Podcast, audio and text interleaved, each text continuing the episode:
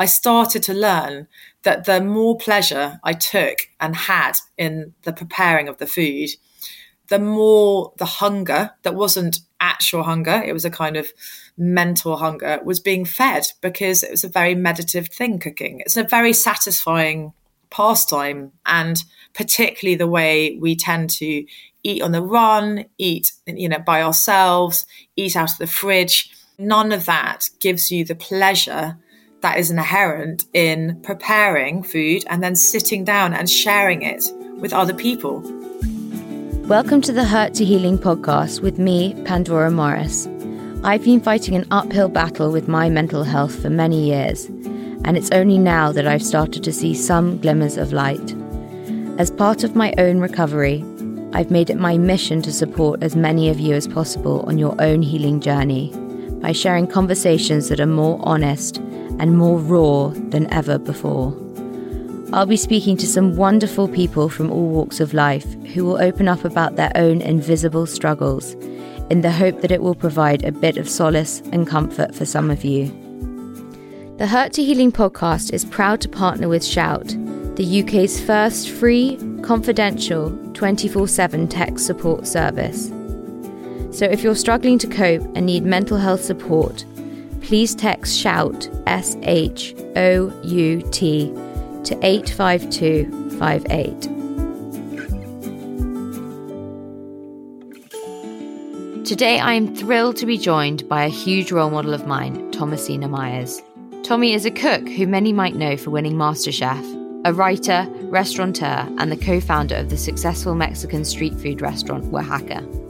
Tommy has openly spoken about her own struggles with her mental health, particularly during her 20s. Her family has a history of both depression and alcoholism, and her grandmother very sadly died from suicide when Thomasina was just 21. Tommy also had a difficult relationship with food growing up, and she admits that her childhood played a pivotal role in her getting caught up in the diet and binge cycle. However, it was ironically when she finally discovered food as a career that her life changed and it ultimately became her medicine. A couple of years ago on Facebook, you wrote, I used to feel like I was damaged goods when I was growing up, and that everyone else was normal, and that I, we, were just a family that was somehow broken why did you say that and why did you feel that way when you were younger? I love that right right in there right in there. Right in there straight away. Straight in there no dilly dallying. I think growing up you're very vulnerable you want to be like all your peers you want to be part of the herd that's a kind of general feeling and and there's a lot of worry around growing up wondering if you're normal wanting to be normal. I mean not everyone's like that but i think that's the, the vast majority of people are like that. I had quite a tricky upbringing my mother had had a very tricky upbringing with an alcoholic mother and quite a bullying father. Her brother basically left home, couldn't deal with it.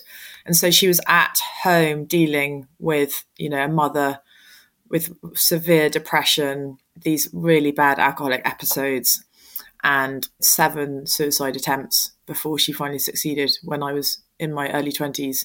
So I think, you know, my mother brought a lot of angst already to the table. And it's really interesting being a mother myself now.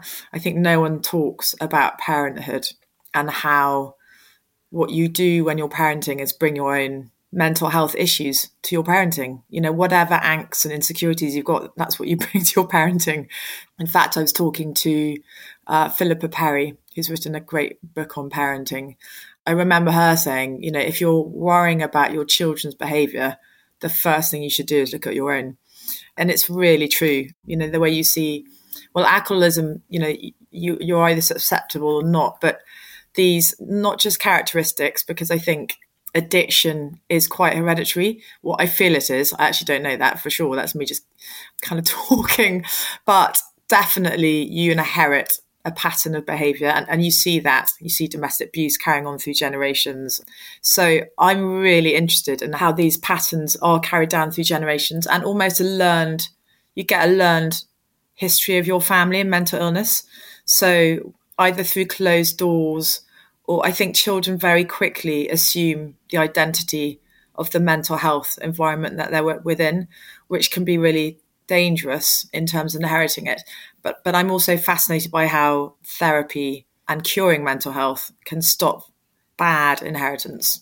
And I don't think we talk about that enough. And in fact, I read a brilliant article with Helena Bonham Carter, who who I've met a few times, and she's brilliant. I'm a massive fan of hers. She's just become the first female president of the London Library, which is amazing. And in the first paragraph of this interview of her, she said it should be a prerequisite of all politicians to go through therapy before they go into their jobs because these are people who inherit the kind of controls of the country and yet they bring to it they've never had therapy they bring to it all the insecurities and mental health issues that they've grown up with.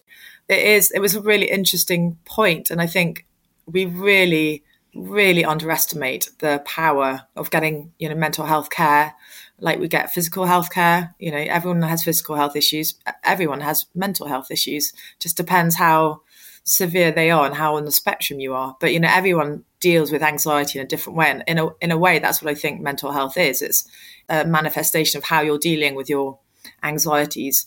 I find it really fascinating and, and this ability to cure and be cured but the lack of really the lack of facility to do that in definitely in this country and how little therapy there seems to be around especially if you've got um you know very limited budgets so i just you just spoke about you sort of referred to your 20s which for me stands out for you as quite a sort of turbulent period in your life where you struggled with eating issues and you described them as your wilderness years mm-hmm.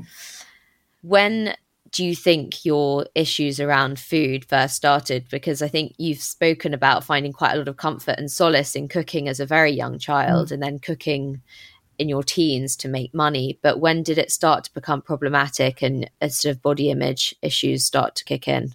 Well, I came from a family of models. And yeah, I think my mother definitely had kind of eating issues and, you know, preferred just not to eat which obviously was not a good thing for me because I loved eating. So that was definitely not.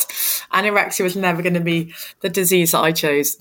So I was, you know, naturally really skinny. We all are. But I get quite accused still on social media of not eating. I'm like, dude, do you have any idea how much food I eat? It's not my fault that my genes are like this. But yeah, so we're all naturally pretty skinny. And then, you know, I'm very like my father. I think we just have, we're always running around, burning off kind of restless energy. But uh, I essentially won a modelling competition when I was 14, but I was so young and I was at a very academic day school. And the prize was to kind of go off to the Bahamas and do this shoot. And basically, my parents were nervous about me missing school. And so they pretended that I hadn't won.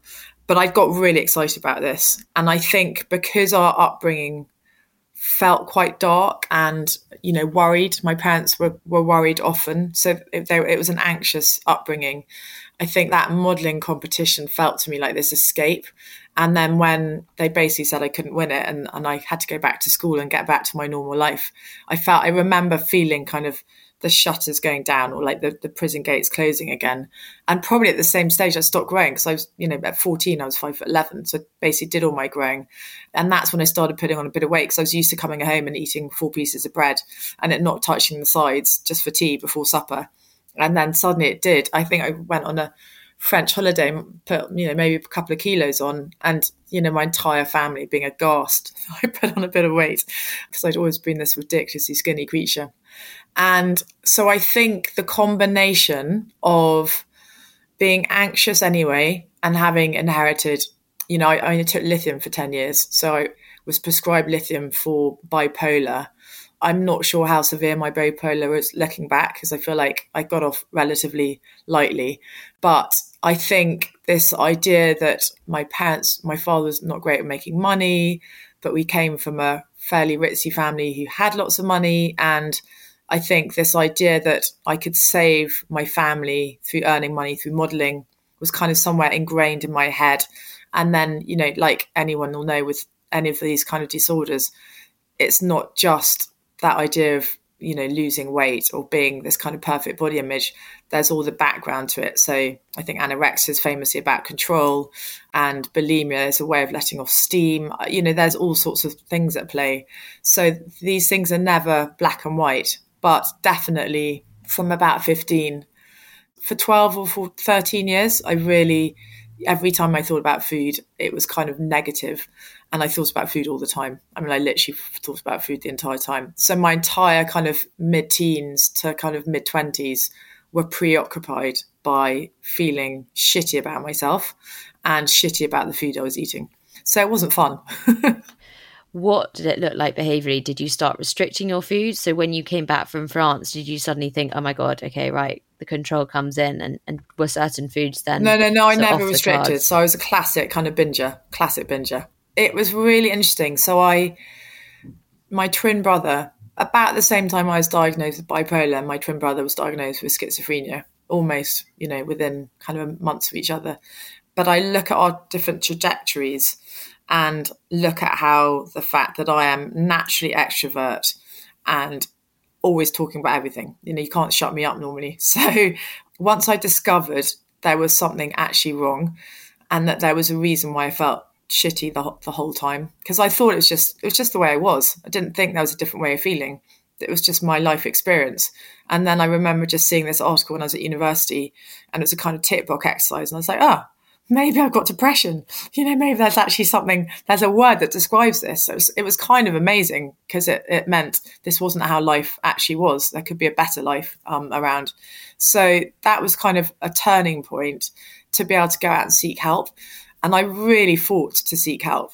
And I saw, you know, the first therapist I saw, I didn't trust her, I didn't rate her, didn't talk to her. The second one was kind of okay. The third one was amazing and I think, you know, developing a trust, you have to develop trust with your therapist to be able to really come clean with what's really on your chest and be honest about your feelings. You know, then became the process of healing and realizing that eating disorder and the patterns of eating were just a way of dealing with anxiety. And if you could tackle the underlying anxiety and feelings of self worth and all that stuff, then you, you could tackle the rest. And that was really liberating, knowing that you could actually solve these things and do something about it. I, I got help on the NHS. I saw this amazing guy for a year and a half, and you know, it completely changed my life. And when I think that these days it's almost impossible to get help and there are long, long waiting lists, it makes me feel one fairly desperate for young people or, or, all people who need help. But two, it just seems so unenlightened. I mean, I, you know, went on to start Wahaca, where, you know, we've employed thousands and thousands of people over the past 15 years um, who've all paid taxes and contributed to the economy. Um, imagine if I'd never had any help and kind of stayed fettered by my anxieties and and mental health issues and never managed to get a grip with them all then you know I, I might be on the dole still not contributing to the economies of society because I think there are many ways you can contribute to society which go underrated and undervalued.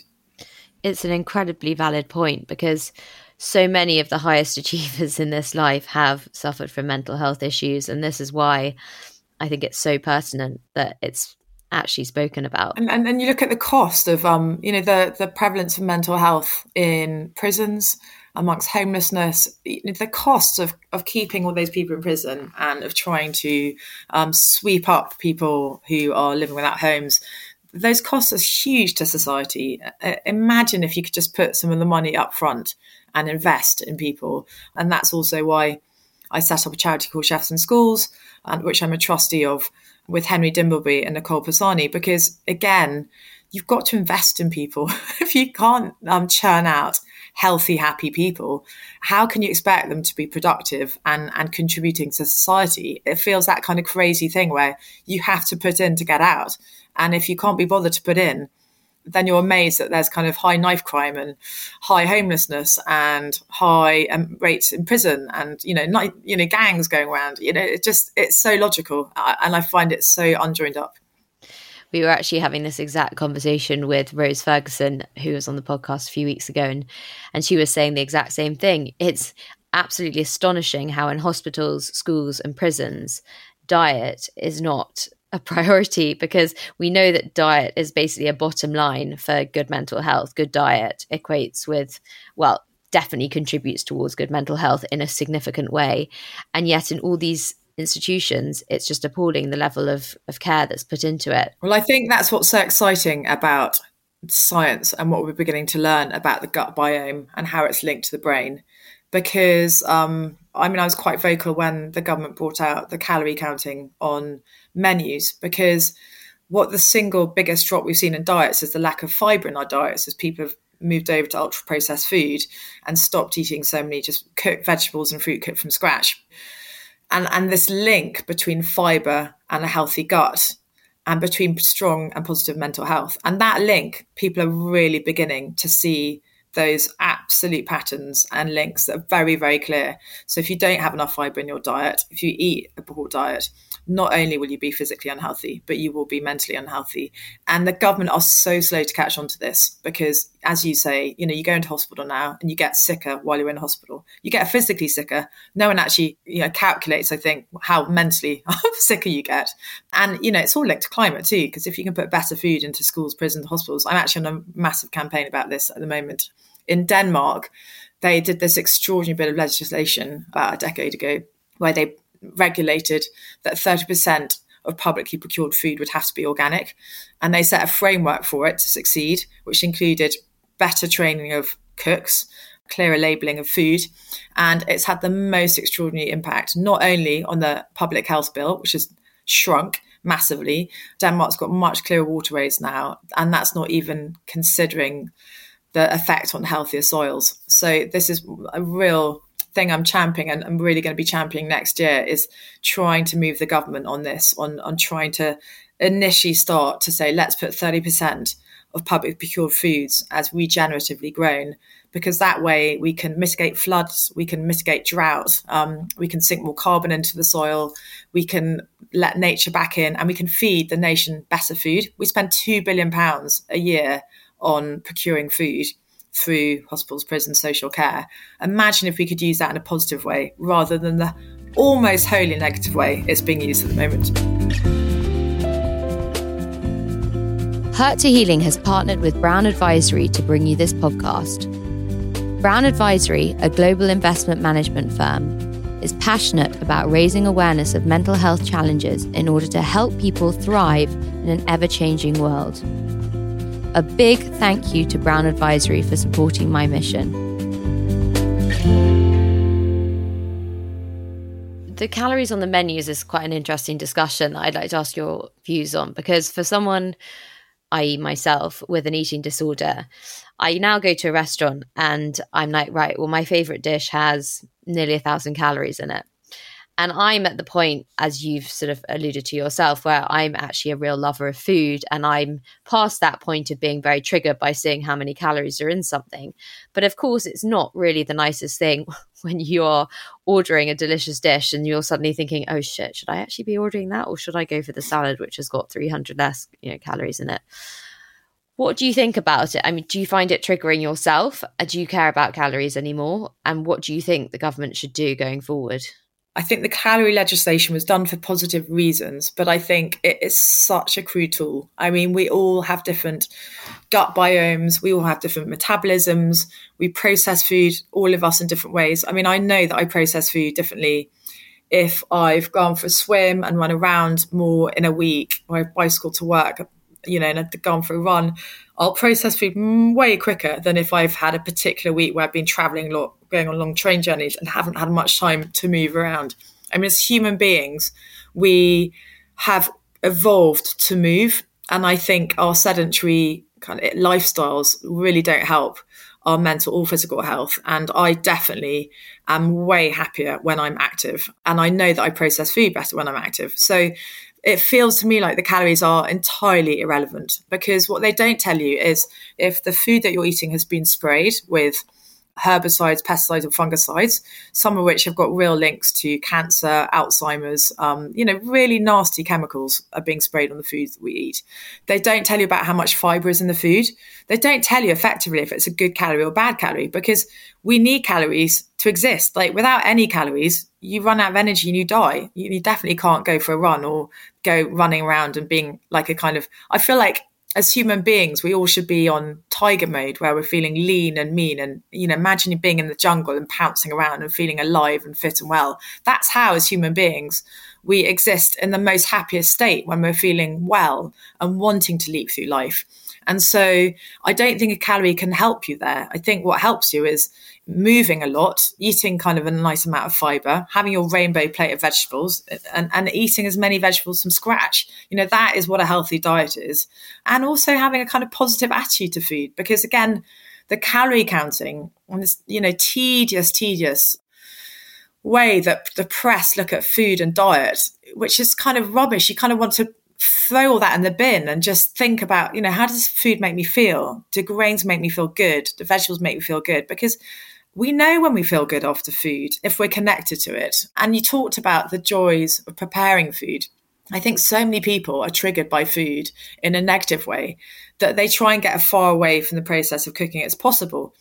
Now, my journey of healing from my food disorder was getting as close to the preparing as possible because I started to learn that the more pleasure I took and had in the preparing of the food, the more the hunger that wasn't actual hunger, it was a kind of mental hunger, was being fed because it was a very meditative thing cooking. It's a creative, wonderful kind of you know you're in the moment you're using your hands you're being physical you've got lovely experiences of smell and taste and texture so it's a very satisfying pastime unless you're terrified by it like i am probably with singing or painting so not everyone's going to have as much pleasure as i am but i think just living on food that's prepared in boxes that has no fiber in it and is high in saturated fats and salts and sugars not only is going to be physically bad for you but again it removes you from that whole process. So there's nothing in the run up there's none of the pleasure you get. And particularly the way we tend to eat on the run eat you know by ourselves eat out of the fridge you know none of that gives you the pleasure that is inherent in preparing food and then sitting down and sharing it with other people. You know, I keep getting these advertisements for the metaverse, and I think, how is the metaverse going to add to life when inherently as human beings, the most pleasure we get is from being physically in a room together? That really is one of the key things that make us happy. There's nothing like having supper around a table with a group of people. It's incredibly bonding. And again, it fosters that human connectedness, which, as you know, Johann Hari says, it's like connectedness is the opposite of addiction. Yeah. That's the really devastating thing about any addictive behaviors is that they cause us to withdraw and to isolate. And especially with an eating disorder, the level of shame that's attached to people seeing you eat. So I think for someone with an eating disorder, the temptation is to not eat in front of people. And I think part of a crucial part of my recovery has actually been about sharing food with people and realizing that it's okay to be you know a bit funny about what you will and you won't eat but actually it's being public about it and it's showing up almost which is is the main part. Yeah and actually they did studies. So Bee Wilson wrote this in one of her incredible books. I think it's how we eat now where they did studies on japanese communities living in the states. And they had similar diets, but one group had adopted the pattern of eating in America. So snacking through the day, eating on the hoof, not sitting down, kind of eating quite often by yourself or your desk. And then the other group of Japanese had stayed with their patterns of eating. So having a lunch hour, sitting down with the family, taking time to eat food. And they showed healthier physical outcomes just by the virtue of sitting down and talking and sharing food. And, and I think that's so fascinating and, and so overlooked. I mean, you know, this government doesn't even think it's important to feed kids any food, let alone good food. So, you know, you kind of think, how can we change this around where the powers that be begin to realize that good food is not a luxury, it's a total necessity? Absolutely. And this concept that um, a lot of therapists, fun enough, for eating disorders seem to adopt, which is like, you know, you've got to just lose the obsession with food. You know, you've just got to kind of start seeing food as fuel and find other passions and other interests because like you, I found so much recovery through connecting with the food, through learning to love it and appreciate it, and to cook, you know, stuff that's grown in the garden and to source ingredients and to see it as a creative process as well as you do. It's an art form. I mean, you just can't deny it when you put a beautiful meal together and you display it on the table and people go, wow, it's a real sense of achievement and satisfaction. I mean, the pleasure is endless. But then the other, the other thing that I think is so undervalued is that when you start eating more healthily, you are so much more connected to your feelings of being satisfied, of feeling no longer feeling hungry. So the moment you start cooking more and cooking with more whole ingredients that aren't, you know, full of heavily processed ingredients and stabilizers and emulsifiers, which distort the microbiome and distort all your receptors. If you're more connected and have less of that junk food that's actually killing people now more than smoking or alcohol in this country, then you naturally begin to listen to your body. And when you when you stop being hungry you you stop eating. You know it's that amazing thing. You're like well I, I don't actually want anymore by embracing food more you get much more connected. And as you say that is the opposite of addiction. But i'm curious what did so the third therapist that you said you saw what was it that they did and why did they manage to get to that level of anxiety that was behind the eating and was driving the binge eating well, I th- I think it was CBD we did. CBT. CBT, CBT not CBD, CBD rather than cannabis. CBD different. Yeah, I'm trying to get my mom on CBD for her anxiety. I think it would be good for her. No, so you know, it's just about talking about those kind of hang-ups that you inherit as a child. You know, the critical voice, which again, referring back to Helena Bonham Carter's interview, she calls the shitty committee, which I really like. To some extent, we've all got a critical voice, and it's really learning to rationalize it and rationalize kind of feelings, you know, because I think as children, we grow up and it's really easy to think that things are your fault, to feel the blame for things that cannot possibly be your fault. And so, you know, even with the happiest upbringings, I'm sure people inherit, you know, various levels of guilt for different things that have happened in their families. And I guess it's just kind of unpicking that. And, you know, obviously my childhood was probably more traumatic than some with schizophrenic twin brother, grandmother who killed herself, you know, mother who really battled with depression throughout my childhood. So it wasn't a happy go lucky, carefree childhood. And I think coming to terms with that and just seeing it as it was and not feeling that I was to blame for all of it, but then more particularly not feeling to blame for the fact, you know, that I effectively felt that I'd thrown away 15 to 25 this critical part of my youth experience and just thrown it in the bin. And you know that's the, the, kind of wilderness years. I also felt like they were the wasted years of just how could you have just completely torn up and, and wasted that that time when you're supposed to be so happy? Of course now you look back, you think, well, so many people feel miserable in that because it's the, those formative years where you're trying to learn who you are as a person. So they're not actually easy at all for anyone, probably. But mine were particularly not happy. And I think coming to terms with that, just accepting it and, and actually realizing the value that it gives you, you know, being a bit more aware of people's feelings, a bit more aware that life is not just one carefree ride. You know, I've got this really strong sense of social justice, which probably I wouldn't have had if I'd had the most wonderful carefree existence. I mean, maybe I would have. Maybe that's unfair on people who do have carefree existences. But you know, I, I definitely once I started working on food, were on a you know was a real mission. You know, I'm constantly dreaming up campaigns to try and make the world better, whether it's you know, reducing plastic and food packaging, or, you know, we did this huge thing called the Pig Idea, which is about trying to legislate again to be able to food food waste to livestock. I'm endlessly dreaming up things to try and fix things for the better. And I really credit a decade of being miserable to some of that. You know, you can really accept your past, accept who you are with all of it and give yourself a warmer hug and think, well, that's what made me as a person. So, you know, you can't regret all of that what would you say was a turning point? I mean, when did you sort of finally say goodbye to that eating disorder and become totally okay with food? Was that after going to Ballymaloe? Was that before that? No, it was definitely after. In fact, I, I remember halfway through Ballymaloe, I had to phone up my parents to bring me out a bigger pair of jeans because I was surrounded by all this amazing kind of freshly baked sourdough every day and the endless puddings we make every day.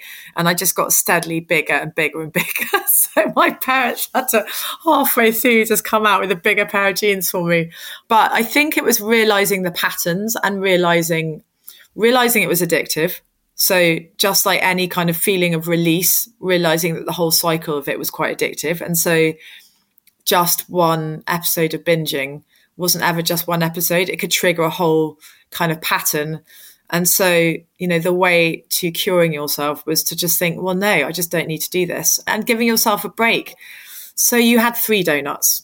I mean, what's going to happen? Is that is that a disaster? And not feeling that it then would trigger another three donuts the next day and then another four donuts the day after that. You could just say, right, well, I had three donuts today and that's fine. No one's died over it.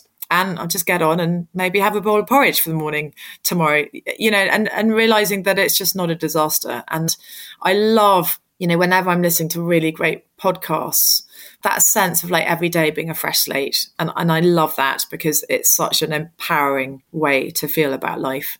Um, and so, yeah, I think it was gradual, but it was really the more I kind of accepted who I was and the more I was kind of honest about my feelings and and gave myself more of a break, you know, really learned that I was not a bad person. I was not damaged goods. I was actually okay. And I think so much of mental health therapy is about accepting who you are. And that's really where you start your kind of real road to recovery is just kind of accepting yourself and actually liking yourself a bit. Do you think recovery from an eating disorder often comes with age and maturity and perspective? I think recovering from any disorder comes with self acceptance.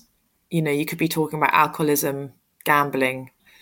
These are all triggers that come from, you know, pushing feelings down and trying to bury feelings. And the moment you start getting to a stage where you can allow uncomfortable feelings to come up and address them, that is when you can start to really mend yourself on whatever way your anxiety kind of manifests itself.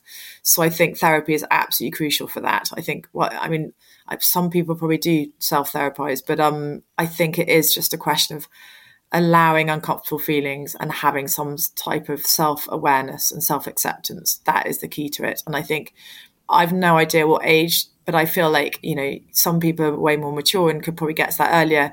Equally, there are properly grown up adults who are still battling with their demons because they've never, ever kind of really addressed them head on. So I think it's more about that than actual age. Finally, how has being a mum affected your mental health as we sort of, you know, circling back to the first question?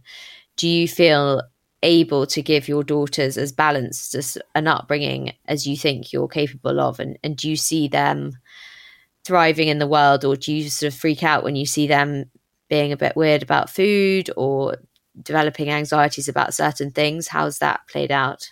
So far touch wood they all show really healthy appetite for food which is great because I think actually, you know, weirdly, I have one of the healthiest attitudes to food now because I just love it so much, and I cook generally quite healthy stuff. But we also eat quite a lot of crap as well. You know, we have quite a nice balance of healthy and and rubbish probably at, at home.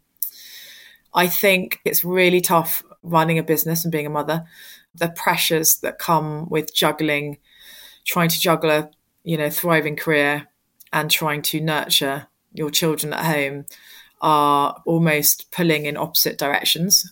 Not to say that I don't think it's really good for your mental health as a woman to have both, because one is a respite from the other.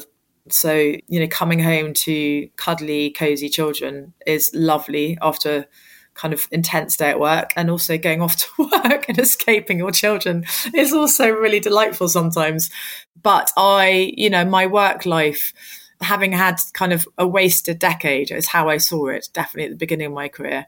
I was on a mission and, you know, I didn't start cooking professionally till I was, you know, I went to cook Ballymaloe when I was about 25 or 26.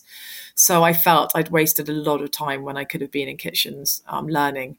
So I was definitely very driven and really, really working quite hard. And I think that did take its toll on my kids. And I think, you know, I, recently have spent two years in therapy just talking about coming to terms with that about feeling could i be more present with my definitely my eldest and possibly my middle child a bit more?